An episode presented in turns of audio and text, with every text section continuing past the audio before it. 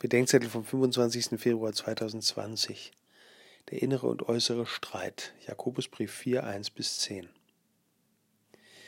Ich frage mich oft, ob, wann und wie ich mich in die derzeitigen Auseinandersetzungen in der Gesellschaft und in der Kirche einschalten soll.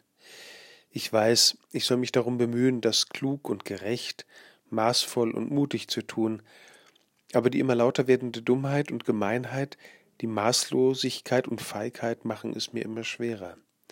Wofür lohnt es sich, mich in Lagerkämpfen zu verbrennen?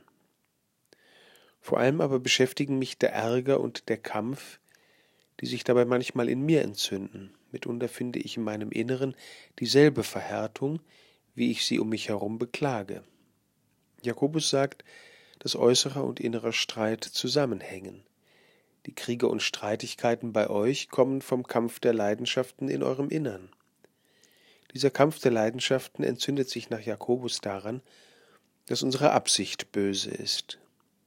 Solange meine Absichten nicht rein sind, ist auch mein Beten umsonst, und der Versuch, etwas zu erreichen oder zu erhalten, ist vergeblich.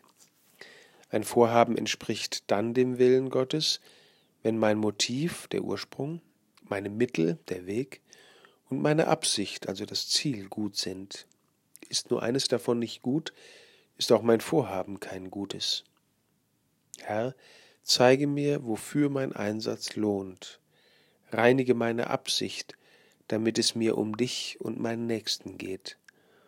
Bewahre mich vor der Verhärtung in mir, damit ich nicht schuldig werde an der Verhärtung um mich.